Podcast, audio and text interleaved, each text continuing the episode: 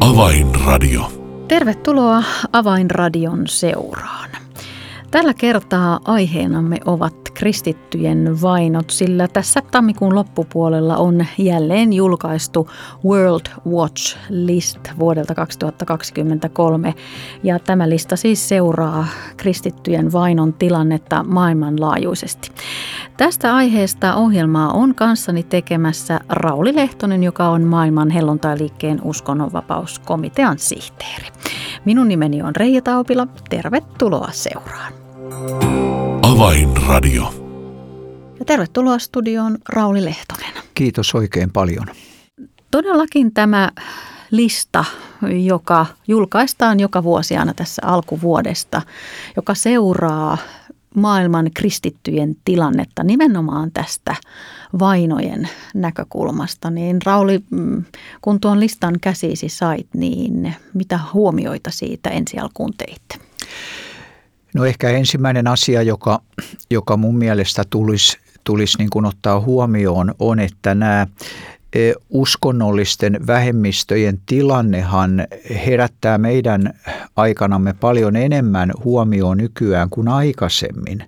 Ehkä juuri sen tähden, että, että nämä asiat on nykyään niin kuin poliittisen agendan ehkä tärkeimpiä kysymyksiä. Ja sehän johtuu siitä, että esimerkiksi Pohjoismaissa on hyvin paljon pakolaisia äh, muslimimaista, hindulaisista maista, juutalaisia, äh, buddalaisia, jotka kokee niin kuin vaikeuksia oman uskontonsa harjoittamisessa – mutta tutkimukset kuitenkin osoittaa sen, että, että noin 80 prosenttia niistä ihmisistä, jotka kokee olevansa vainottuja, niin he ovat kristittyjä. Ja tämä minusta niin kuin nyt, nyt herättää erityisellä tavalla huomioon tähän, tähän listaan nähden. Ja, ja mielelläni olen sitten, sitten vähän syvemmältäkin yrittänyt kaivaa, että minkälaisia trendejä on olemassa ja mitä eri puolilla maailmaa tällä hetkellä tapahtuu liittyen näihin kysymyksiin. No Rauli, koska sinä istut todella tässä uskonnonvapauskomiteassa, seuraat tätä tilannetta, voidaan sanoa aivan eturivistä. Ja asut Ruotsissa ja seuraat myös Suomen tilannetta, niin jos ajattelet nyt nimenomaan tästä Ruotsin ja Suomen näkökulmasta, niin noteerataanko täällä vai kristittyihin kohdistuvaa vainoa mielestäsi tarpeeksi vakavalla silmällä vai, vai tuleeko se ohitettua liian kevyesti? Siis mun mielestä tässä on niin kuin sellainen mediaan liittyvä kynnys. Eli, eli hyvin paljon saatetaan tarkkailla ja, ja tutkailla nimenomaan maahanmuuttajien näkökulmasta heidän oikeuksiaan. Ja, ja unohdetaan se, että, että tämä syrjintä ja vainot kristittyihin nähden on koko ajan kasvamassa jopa länsimaissa. Eli tämä niin kuin, niin kuin unohtuu, että me, me hyvin helposti lähdetään taistelemaan ja sinänsä ehkä hyvä asia näiden vähemmistöjen tilanteen auttamiseksi. Mutta unohdetaan sitten, että, että kristittyjen parissa on myös vähemmistöjä. Monissa maissa, jopa Euroopassa, mutta eritoten Aasiassa ja Lähi-idässä, jotka kuuluu niin kuin näihin uskonnollisiin vähemmistöihin ja joutuvat ihan päivittäin taistelemaan niin kuin sen oman vakaumuksensa puolesta ja hyvin usein jopa maksamaan hinnan siitä – että he haluavat seurata Jeesusta Kristusta. Että tämä on minusta pohjoismaisten, eh, pohjoismaisten puolelta niin kuin sellainen erikoinen tilanne, että me ei täysin vielä ymmärretä, mitä ympärillämme on tapahtumassa ja millaisia nämä trendit on. Niin, eli olemmeko me vähän sokeita sille, että, että todella vainojen kohteena ovat kristityt ja se on jotenkin jollain tavalla helpompi sivuuttaa? kyllä mun mielestä me ollaan sokeita ja nyt jos ajatellaan tätä World Watch Listia, joka, joka hiljattain julkaistiin, niin, niin siitähän käy muun muassa ilmi, että toissa vuonna oli 2110 kirkkoa, kristillistä koulua, kristillistä sairaalaa eri puolilla maailmaa niin kuin terroristiiskun tai hyökkäyksen kohteena. Siis 2000. Mutta kuunnelkaapas nyt tarkkaan. Viime vuonna tämä lukumäärä oli seitsemän kertaistunut, eli näitä rekisteröityjä tapauksia Open Doorsin mukaan on jo 14 700 mm. yhden vuoden aikana. Hurja kasvu. Eli, eli me ei ole niin kuin tiedostettu tätä ja hyvin usein sekulaari media niin kuin suodattaa tämän tyyppiset uutiset, jotka kohdistuu kristittyihin, vaikka he on se kohderyhmä, joka tänä päivänä kärsii kaikista eniten eri puolilla maailmaa. Että tämän pitäisi niin kuin pysäyttää meidät ymmärtämään, missä ajassa me eletään. Vai onko niin, jos vielä katsomme täältä pohjoismaisin silmälasein, että näissä yhteiskunnissa, Suomessa ja Ruotsissa, kristinusko on jo ikään kuin sisältä käsin ajettu tietyllä tavalla marginaalin. Emmekä enää anna kristin uskolle ja sen tuomalle arvopohjalle enää vastaavaa arvoa kuin ehkä joitain vuosikymmeniä sitten, joten olemmeko itse ajaneet täällä omissa maissamme itsemme tiettyyn nollatilanteeseen? Kyllä, mun mielestä jotenkin ja sanotaan niin kuin tällä tietynlaisella passiivisuudella Eli me ei ole niin kuin ymmärretty, että tämä on sellainen uusi trendi, uusi virtaus, johon poliittiset piirit, varsinkin liberaalipiirit, vievät meitä. Ja se tapahtuu niin kuin asteittain, hiljaa, hitaasti, hiipien, sillä että me ei niin kuin ymmärretä, ennen kuin se saattaa olla liian myöhäistä, eli, eli nämä demokraattiset oikeudet, joihin muun muassa uskonnonvapaus kuuluu hyvin tärkeänä osasena, nimittäin YK on eh, ihmisoikeusdeklaraatiohan takaa kansalaisille eh, uskonnonvapauden ja myös oikeuden vaihtaa uskontoa. Eli tämä proselytismihän on monien maiden uskontolaissa kielletty, varsinkin muslimimaissa ja monissa Aasian maissa, mutta tämä YK on ihmisoikeusdeklaraatio niin kuin takaa myös sen uskonnon vaihtamisen. Ja, ja nyt muun muassa International Society for Human Rights arvelee, että Tällä hetkellä on ehkä noin 140 maata maailmassa, jotka ovat allekirjoittaneet tämän YK ihmisoikeusdeklaraatio, mutta jotka eivät kuitenkaan seuraa sitä sopimusta, jonka he itse ovat allekirjoittaneet. Ja minusta me niin kuin kristittyinä eh, olemme liian, liian varovaisia – liian suvaitsevaisia eh, liittyen meidän, meidän omiin oikeuksiimme, joita kansainväliset sopimukset niin kuin eh, antaa meille.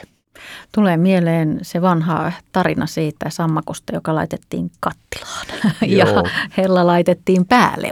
Olemmeko me kristityt todella nyt tällaisia sammakkoparkoja kattilassa, että heräämmekö vasta sitten, kun on liian myöhäistä? Kyllähän vaara on, on olemassa ja jos me nyt ajatellaan tätä, tätä uskontolakia, Nimittäin Neuvostoliitossahan vuonna 1929 niin Stalinin aloitteesta säädettiin uusi uskontolaki ja se koostui niin kuin kahdesta tukijalasta. Ensimmäinen oli tällainen sanotaan niin kuin propagandan tyyppinen, josta hyvin paljon kirjoitettiin, että kaikilla uskovilla on oikeus tunnustaa uskonsa e, rekisteröidyissä paikoissa kultin harjoittamista varten, eli kirkoissa, synagogissa, moskeijoissa, temppeleissä. Siellä sai harjoittaa uskoansa ja uskontoa. Mutta sitten oli se toinen tukijalka, joka kielsi kaiken uskonnollisen toiminnan näiden tilojen ulkopuolella. Eli evankeliointi, syyllistettiin, lähetystyö kiellettiin ja, ja jopa uskon vaihtaminen tänä päivänä tulee yhä vaikeammaksi monissa maissa ja, ja, ja myös se, ettei saa niin kuin innoittaa eikä, eikä tehdä propagandaa oman uskonsa puolesta, että yritettäisiin niin kuin käännyttää toisia. Ja tässähän me saatetaan joutua siihen tilanteeseen, että pian meidän Euroopassammekin saattaa evankeliointi ja lähetystyö kirkkojen ulkopuolella tulla aina vaan vaikeammaksi. Avainmedia on suomalainen median kautta lähetystyötä tekevä järjestö, joka toimii lahjoitusvaroin. Tue työtämme ja soita numeroon 0600 125 15. Puhelun hinta on 21 euroa ja 28 senttiä. Siis 0600 125 15. Sinun rukouksiasi ja tukeasi tarvitaan, jotta mahdollisimman moni saisi kuulla ja vastaanottaa evankeliumin. Lämmin kiitos tuestasi. Avainmedia. Evankeliumia median kautta. Kuuntelet Avainmedian lähetysjärjestön tuottamaa ohjelmaa nimeltä Avainradio ja tässä ohjelman alkupuolella maailman helluntailiikkeen uskonnonvapauskomitean sihteeri Rauli Lehtonen on avannut kristittyjen vainojen tilannetta juuri julkaistun World Watch-listin pohjalta ja siitä nousevia ajatuksia Rauli, olemme nyt ikään kuin katselleet tätä uskonnonvapaustilannetta ja kristittyjen asemaa vähän täällä Pohjoismaissakin. Mutta jos palataan tähän listan äärelle, niin, niin mille alueille, mihin maihin nyt vainot kristittyjä kohtaan ovat viime vuoden aikana keskittyneet? No viime aikoina kristittyjen vainot on, on paljolti keskittynyt muslimimaihin – sekä sodan ja konfliktien keskelle, mutta myös hindulaisissa maissa, entisissä kommunistivaltioissa nämä uskonnolliset vähemmistöt saattavat joutua, joutua vihan kohteeksi. Mutta se, mikä me unohdetaan, on, että on myös maita, joissa on hyvin vahvat valtion kirkot. Ja, ja näissä maissa hyvin usein rajoitetaan – E, vähemmistöihin kuuluvien seurakuntien toimintaa, eli ne, ne saatetaan luokitella niin kuin lahkoiksi ja ihmiset suhtautuu heihin niin kuin vieroksuen ja, ja voi olla jopa vaikeuksia rekisteröidä e, seurakuntaa niin kuin juridiseksi persoonaksi. Eli tämän tyyppistä syrjintää löytyy, löytyy myös joistakin kristillisistä valtioista. Se, mistä haluaisin mainita viitaten muun muassa International Society for Human Rights ja, ja näihin Open Doorsin julkaisemiin tietoihin, on se, että, että Kiinassa tällä hetkellä niin kuin hitaasti hiipii sellainen uusi suhtautuminen varsinkin kristilliseen toimintaan. Ja tässä raportissa tehdään jopa tällainen olettamus, että parin viimeisen vuoden aikana noin 5000 tai vähintään 5000 rekisteröimätöntä seurakuntaa on joutunut niin kuin lopettamaan kokoustoimintaansa, koska viranomaiset ovat olleet niin kärkkäitä rajoittamaan ja sakottaan näitä ihmisiä ja näitä seurakuntia, joilla ei ole tätä rekisteröintiä. Ja se, minkä tähden monilla Kiinan seurakunnilla ei ole tätä rekisteröintiä, johtaa, johtuu muun muassa siitä, että, että nykyään rekisteröidyissä kirkoissa on tämä kameravalvonta, ja, ja niihin kameroihin on sitten kytketty tämä, tämä, nämä kasvon tunnustusohjelmat, joka johtaa siihen, että, että kaikki kirkkoon tulleet niin kuin, niin kuin rekisteröidään ja myös heidän henkilöllisyytensä, mikä johtaa siihen, että esimerkiksi opettajat, alaikäiset, armeijan palveluksessa olevat poliisit eivät uskalla mennä Jumalan palveluksiin, koska silloin heidät rekisteröidään ja he saattavat menettää työpaikkansa. Mutta jotkut arvelee, lukee, että näitä, näitä rekisteröimättömiä seurakuntia saattaa olla jopa, jopa lähes 10 000 Kiinassa, jotka viimeisen, viimeisten vuosien aikana on joutunut niin kuin lopettaa toimintaansa. Ja tämä johtaa nyt vielä siihen, että koko tämä sanotaan tämä solukirkot ja, ja kotisoluseurakunnat Kiinassa niin joutuu koko työnsä ja toimintansa niin kuin suunnitteleen ihan, ihan uudella tavalla. Sillä ettei ehkä kokoonnuta missään kellaritiloissa tai jonkun tehtaan aulassa tai, tai jossain muualla, vaan nämä solut tulee niin pieneksi, että ehkä, ehkä pienissä kotiryhmissä nykyään yritetään sitten jatkaa tätä, tätä toimintaa. Sitten voisin myös Intiasta mainita, mainita, että sielläkin on aika voimakasta liikehdintää tällä hetkellä poliittisissa piireissä kristillistä toimintaa kohtaan. Et esimerkiksi toissa vuonna Kiinassa rekisteröitiin 60 tällaista hyökkäystä tai terroristi-iskua kirkkoja kohtaan. Vai Intiassa? Tarkoitin Intiaa, anteeksi. Ja, ja nyt sitten tässä Open Doorsin raportissa vuodelta 2023, niin, niin he ovat rekisteröineet 2200 tapausta. Verratkaa sitä tähän 60. Eli sekin on räjähdysmäinen muutos. Ja, ja tästäkään oikeastaan valtamedia eikä, eikä sekulaarinen media niin kuin on maininnut juuri mitään, että tämäkin tapahtuu niin kuin jotenkin siellä kulissien takana sillä että me kristittyinä ei niin kuin huomioida tätä, vaikka tästä pitäisi tulla nimenomaan se meidän rukouksien kohde ja, ja meidän tulisi uskovina miettiä, että mitä me voidaan tehdä, millä tavalla me voidaan kulkea näiden, näiden kärsivien rinnalla, jotka maksavat hinnan siitä vakaumuksestaan.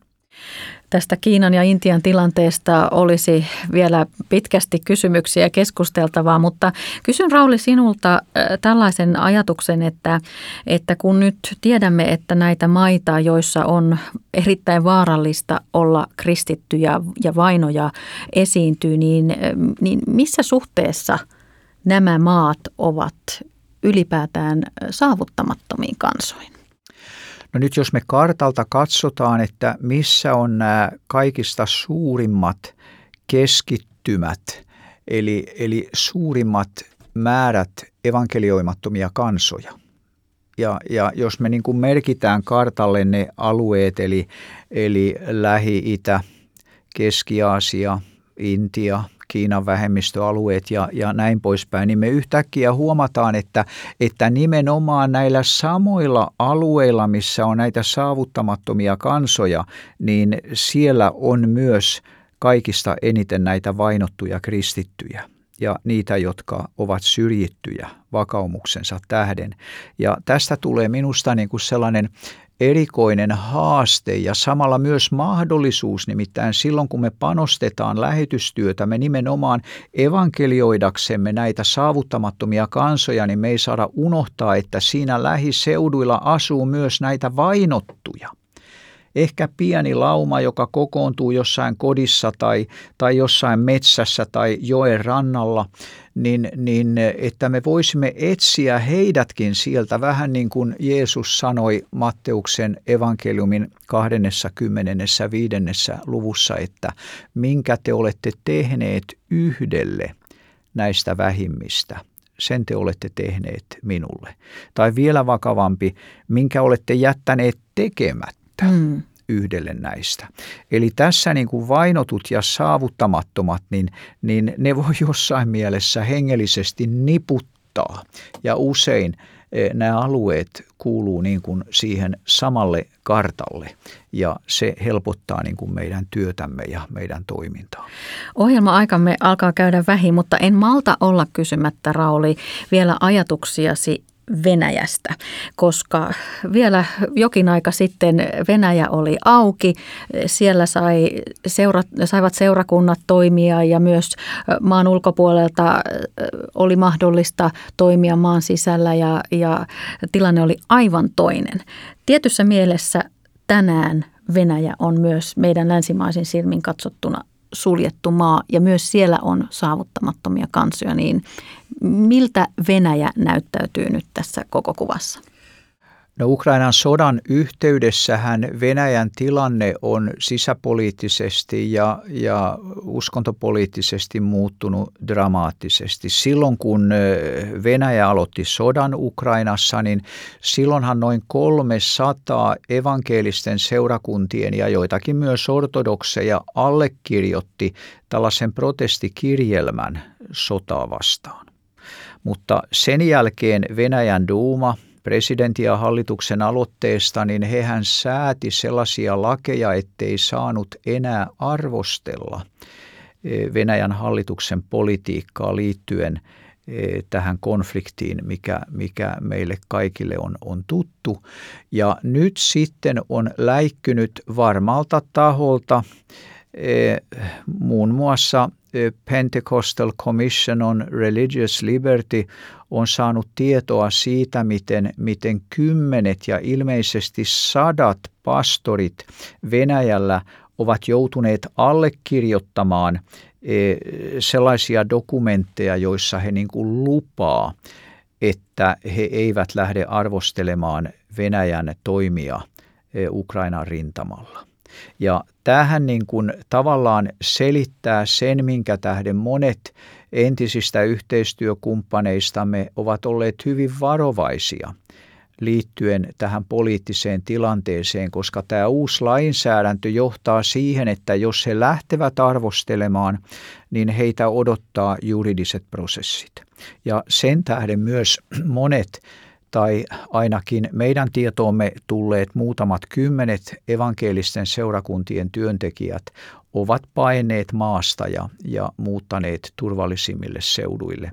Ja, ja tämä tilanne on ollut erityisen vaikeaa näillä Ukrainan miehittämillä Ukrainan miehitetyillä alueilla, jossa tällä hetkellä myös on rekisteröity pitkälti yli 400 kirkkoa, jotka on pommitettu hajalle ja, ja sinetöity tai suljettu, ettei niitä voi enää tänä päivänä käyttää.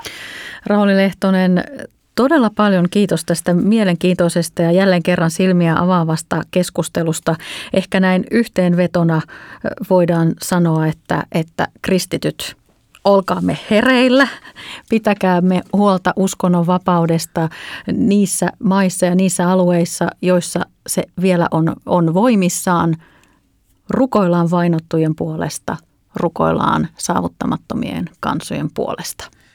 Ja ei unohdeta, että me kristittyinä olemme saman ruumiin jäseniä. Juuri näin. Rauli Lehtonen, oikein paljon kiitoksia. Kiitoksia. Avainradio. Tässä oli ohjelmamme tällä kertaa. Minun nimeni on Reija Taupila. Kuulemisiin jälleen ensi viikkoon. Kuuntele Avainradio aina torstaisin kello 18 ja uusintana sunnuntaisin kello 13.30. Avainmedia, ettei yksikään hukkuisi.